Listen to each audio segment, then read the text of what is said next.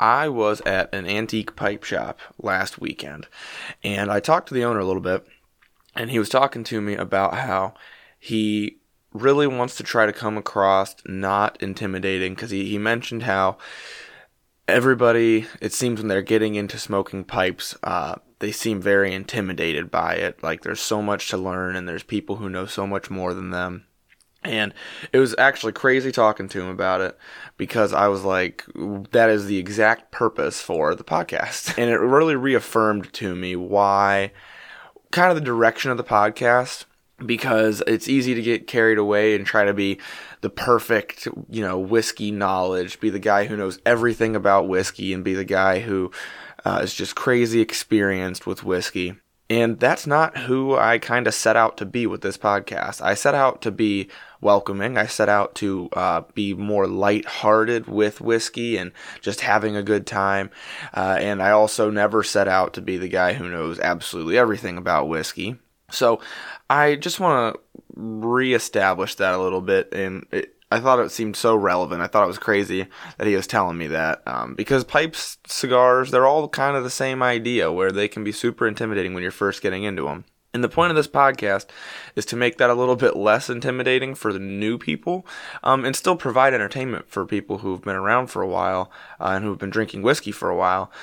Uh, so I, I just wanted to keep that in mind as we move forward. Uh, this episode is going to be about Scotch whiskey, uh, similar to the bourbon episode, except about Scotch. And I want to mention that, especially with Scotch, there are people who know way more about Scotch than I do. Uh, there are people who that is what they do. Now, there are people like that with bourbon as well. Uh, they there's they both have their own specific kind of cult following, and so I want uh, to just put that out there right now that this is meant to be uh, getting your average whiskey noob or whiskey enthusiast just kind of up to date on what Scotch is and how it works, how the regions of Scotland work. Uh, I'm not going to be that guy who's had six bottles of whiskey from each region of Scotland. I'm not. I'm not you know, a cult follower of Scotch. I've mentioned before, I like all of the whiskeys. So this is meant to be a little bit more just laid back, fun, like I said before, unintimidating, just to get you up to date on Scotch uh, in case you want to get more into drinking Scotch or you just want to be able to have a conversation about Scotch. Okay, so let's start off with a little bit of a fun fact. If you think you heard that whiskey originated in Scotland, uh, but you also think you heard that whiskey originated in Ireland, it's because you have. There's a lot of debate online about where it started, and if you look in a lot of places, they're going to tell you that it started in Scotland. Uh, they're going to tell you that the first um, recorded instance of whiskey was in Scotland. And apparently that was true. And then there's also been recorded instances very close to the same time in Ireland. Um, so now it's kind of a debate online as to whether it started in Scotland or Ireland, from what I have seen. And I'm sure there'll be people listening who are like, no, no, no, it definitely started this place. Um, but I just wanted to start with that because I think that's pretty cool. Uh, it definitely didn't start in America. Bourbon started in America, but whiskey itself did not. So I wanted to start with that because I think that's pretty cool. Now, why is whiskey spelled different in the title of this episode? This is where we're getting into what Scotch whiskey is.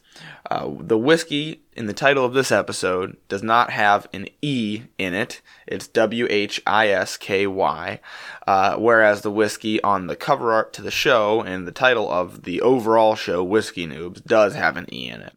The reasoning for that is in America, we usually have an E. Um, in Ireland, we usually have an E pretty much most other places not so much. Uh, scotland does not use the e the majority of the time. Canada also sometimes does not.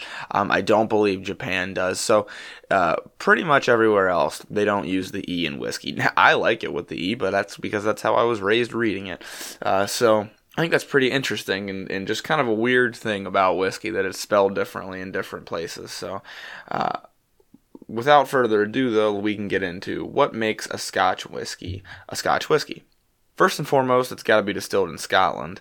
Um, that is why it's called Scotch. It, it is a Scottish whiskey. It's a Scotch whiskey. Um, a lot of people I think don't understand that and I know that for me when I was still too young to drink alcohol uh, and I just heard of scotch and I heard you know people like to do whiskey tastings and whiskey can have all these sweet flavors I thought maybe it was just a whiskey that had like a butterscotch taste to it based on whatever they include in the mash bill. I didn't know what a mash bill was at the time, but I thought, well, however they make this whiskey, it must come out tasting kind of like butterscotch. Uh, no, it's actually it's just because it's from Scotland. It, I'm sure a lot of people already know that, but I just wanted to clarify it. Um, I know there are a lot of people who aren't in the hobby of whiskey that don't know that, so I figured it's it's worth mentioning. They have to use water and malted barley in the mash bill. So for Scotch, malted barley is essentially what corn is for bourbon. Um, it is the the base grain that you're going to use for everything. Now for uh, just basic scotch, like blended scotches, grain scotches, you're able to use other whole grains or cereals in the mash. Uh, for single malt scotch, you can only have malted barley in the mash bill. Uh, but don't worry about that for the moment. But for scotch in general, malted barley is your base grain. It has to have malted barley in it. Uh, and then you can have other whole grains or cereals added to it. So whole grains or cereals, just other ingredients to the mash bill that we've talked about before. Scotch has to be distilled to less than 94.8 alcohol by volume so that it still has the smell and taste of the raw materials used. Now, this is a higher proof than bourbon, if you remember from uh, two weeks ago, but there is still a limit to the proof, as you see. Um, so it's one of those things where they want to make sure that you're not just putting out alcohol that just tastes strong like alcohol like everclear where there's really not any flavor the idea is to have a flavor to it which is why these proof laws uh, exist for all these different whiskeys. Uh, now, Scotch has to be matured in oak casks of less than 700 liters in size. What makes this different from bourbon is that it doesn't have to be brand new charred oak like bourbon does. Scotch can be matured, it can be finished in used barrels that other spirits used, um, which will give it different flavors. And that makes it a little different from bourbon because, as I mentioned, uh, that can tend to put some pretty strong flavors into the alcohol. Uh, and you can't do that with bourbon in order to be considered a bourbon. Now you've got bourbons like Angel's Envy, uh, where they say, well, we took a bourbon and then matured it, and so it's no longer a bourbon, but it, it's a bourbon that has been matured in, uh, I think for Angel's Envy, it's port wine casks. Um, but for Scotch, you you can do that with and still be considered a Scotch bourbon. You, it will no longer be a bourbon if you do that. So that's a pretty important difference between the two, um, other than the mash bill, which is a pretty obvious difference. Now, another important difference uh, is that Scotch has to be aged for at least three years. Now, if you remember, bourbon does not have an age limit. You just have to have an age statement if it's under four years. Uh, but Scotch has to be aged for a minimum of three years. Um, and once again, the age statement is going to be the youngest whiskey in the bottle. Uh, w- once again, so that you can't have a very, very young whiskey mixed with a very, very old whiskey and advertise it as a very, very old whiskey. Uh, so Scotch can only be aged in Scotland. It's got to be produced, distilled, aged in Scotland. Has to retain all of the smell and taste and color from its raw materials, and it can you can only add water or caramel coloring. This was this one was interesting to me when I was reading up on it. Uh, I didn't realize this about Scotch that you can add plain caramel coloring. In bourbon, you can't add any coloring. Bourbon gets its color entirely from the aging process. If it's a true bourbon. Uh, so I thought that was pretty interesting that you can do that for Scotch. You can add caramel coloring. Uh, so those are the only things that you're going to be able to add to it though. And you're going to bring it down to a minimum of 40% alcohol by volume. Once again this is the standard for whiskeys. They're usually going to be a minimum of 40% alcohol by volume. Uh, and once again you can have whiskeys from scotland from uh, america that are much more than that but it has to be a minimum of 40% alcohol by volume. You can easily get into the 100 proofs, the 110, 120 proofs. Uh, so one clarification I want to make is what is a single malt because I think single malt is probably the most popular in like pop culture. Probably because saying "oh a single malt Scotch whiskey" kind of makes it sound like uh, you really know what you're talking about in like pop culture when it's like an actor and actress saying it. So it gets really popular. Um, it's also pretty popular in the whiskey drinking community just because they're really good whiskeys. T- uh, typically, they put a lot of time into making a single malt stand out because it, a single malt is only going to use malted barley and water in the mash bill. Um, so you got to put a lot of time into making it want to stand out, which can really bring out some really cool flavors. Um, and they'll often be aged for quite a while. Like I said, only malted barley and water. Uh, it has to be produced from one distillery uh, which is a key difference from blended whiskey. Blended whiskey, you can take it from multiple distilleries, and then you have a master blender who's going to add them all together and come up with a good blend that they like. Um, but single malt, that's what makes it different. It has to be at one distillery. Um, so, like the best selling scotch of all time, which uh, tends to be uh, the best selling whiskey in general, uh, is Johnnie Walker. And it is a blended whiskey. They take multiple different whiskeys from different distilleries and they blend them together, which is what gives it such a unique flavor. Uh, it's not a single malt. So, I just want to clarify that because I feel like people tend to think that single malts are the only good ones, um, and they're not. There's a lot of really good scotch whiskeys. Uh, so another thing for single malts is they have to be uh, distilled in pot stills. Blended whiskeys, you can use a column still. I, I, mentioned the difference between the stills. You can look up the differences if you want. Uh, but single malt has to be in a pot still, which is going to help it retain a little bit more of that flavor, which is why they most likely have that rule.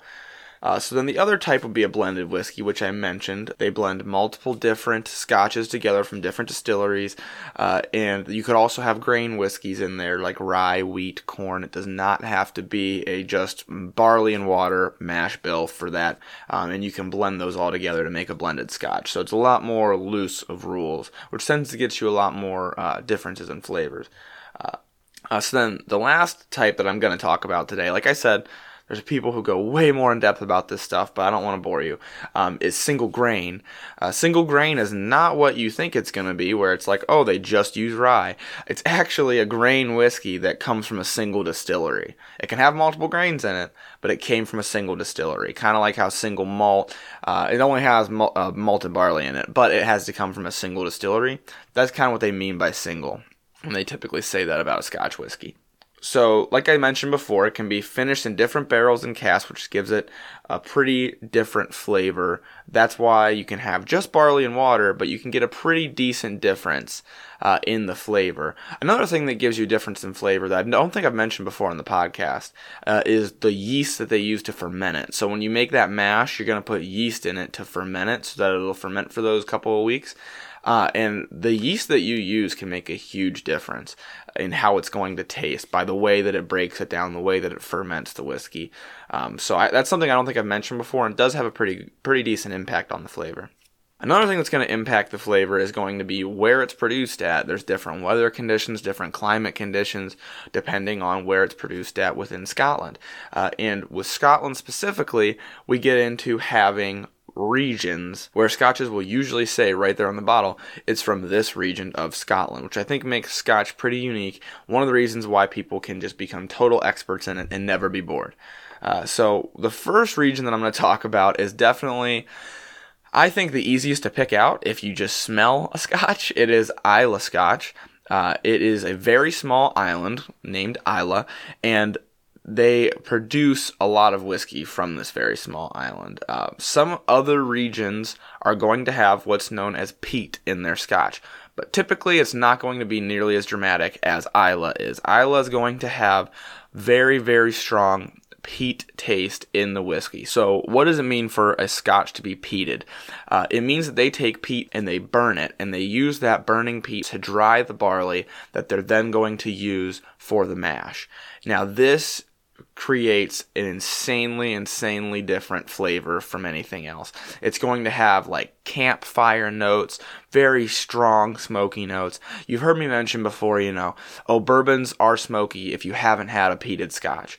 This is what I'm talking about. Bourbons are usually a woody, oaky, smoky flavor. This is a totally different smoky flavor. It's going to have a very earthy, smoky taste to it. Uh, and this is what Islay is known for. So typically, your Islay scotches are going to have a strong peat flavor to them.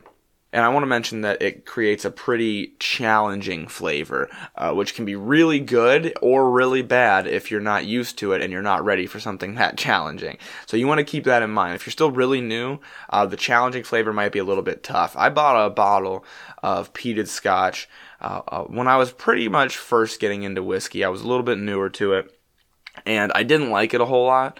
Um, and then I kind of, it just sat on my shelf, and then I got back to it later, and then I liked it quite a bit more. Uh, so you definitely need to develop uh, your taste for it a little bit.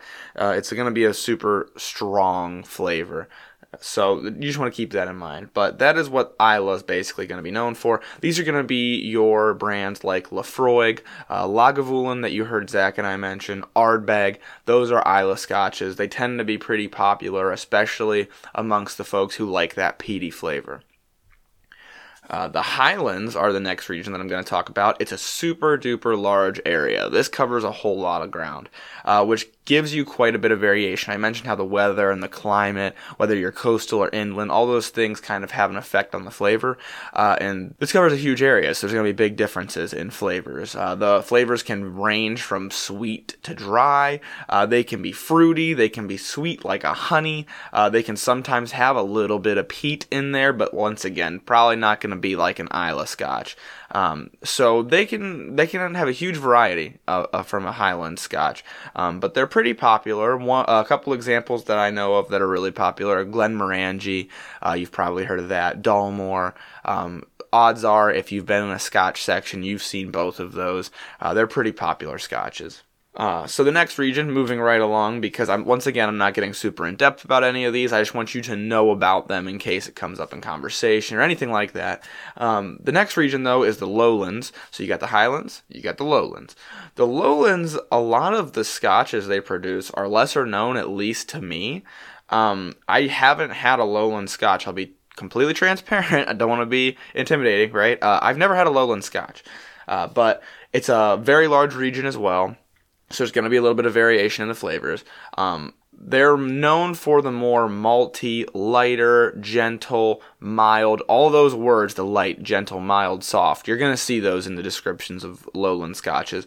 Uh, it'll typically have a sweet and grassy note um, across multiple sources when I was looking up, you know, the distinction for lowland scotches. They all said something along the lines of gentle and grassy. Um, so they're going to have a little bit of that, that grassy earthiness, but a little bit of sweetness like cinnamon. Uh, so you kind of your spices. Uh, so th- that's what you could expect from a lowland scotch. Um, a couple of the brands that they're going to have is going to be Bladnoch. If I messed up the pronunciation of that, I apologize. It's B L A D N O C H. Um, and Auchentoshan. Uh, so, once again, two that I have not heard said out loud super often because I haven't heard about them very much. I'm sure there are folks with lowland scotches just like there are with Islay who that's what they're into, that's what they like. Um, personally it's just not something I've experienced being that I am in America and typically am exposed to more bourbons than anything else. I'm working on being exposed to more scotches though. Uh, the next region is Speyside. Uh, now, Speyside has the highest concentration of distilleries in the world. Uh, they make very sweet, fruity scotches. They can be uh, have a little bit of nuttiness to them. They can be a little bit more bold, a little bit more rounded out flavor. Um, but typically, they're going to have those sweet, fruity flavors. Uh, now, if you've heard of a specific scotch, at least where I'm from, you've heard of a Speyside scotch, and that's the Macallan. It's one of the most popular ones, especially at least around here. Uh, Glenlivet, that's another really popular one that's from Speyside. Uh, they produce an insane amount of scotch from Speyside. Like I said, very high concentration of distilleries, uh, so they're they're pretty much killing it in the game over there. I like Speyside scotches. I've had multiple. Um, the Macallan, first of all, is, is an excellent scotch. So. All right, the next region that I want to talk about is the islands. Um, so this is different from Islay. Islay is a very small island, uh, and then they kind of group the rest of the islands together because Islay is um, kind of a really specific region, really specific, just this one small island that produces a bunch of these different whiskeys. Uh, I also wanted to add, which I forgot to mention, that some of these regions, if you look on certain websites, you'll see them. If you look on different websites, you won't. Um, so sometimes the islands get all grouped together, sometimes they don't. But typically the islands have a huge variance in flavor because there's a bunch of different islands. I forget the exact number I was reading, and it's like under 800 very small islands uh, off the coast of Scotland. Now, not all 800 are going to have distilleries or even be inhabited. Um, but there are a bunch of islands off the coast of Scotland that are part of Scotland. Uh, they're going to have a huge, huge variance in flavor for that reason.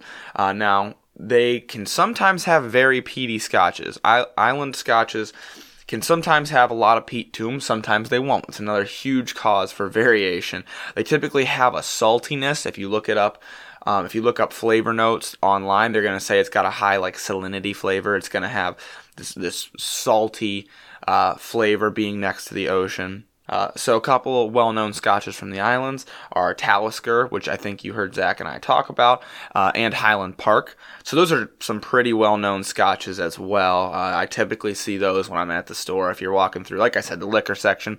Now you're gonna look around. You're gonna want to think, oh wait, what what region was that from? It's it's pretty fun, um, and that's one of the things I like about scotch is how how much there is to learn about it. Honestly, um, so that's the islands. The last area, now sometimes I've seen this included, sometimes I haven't, is Campbeltown.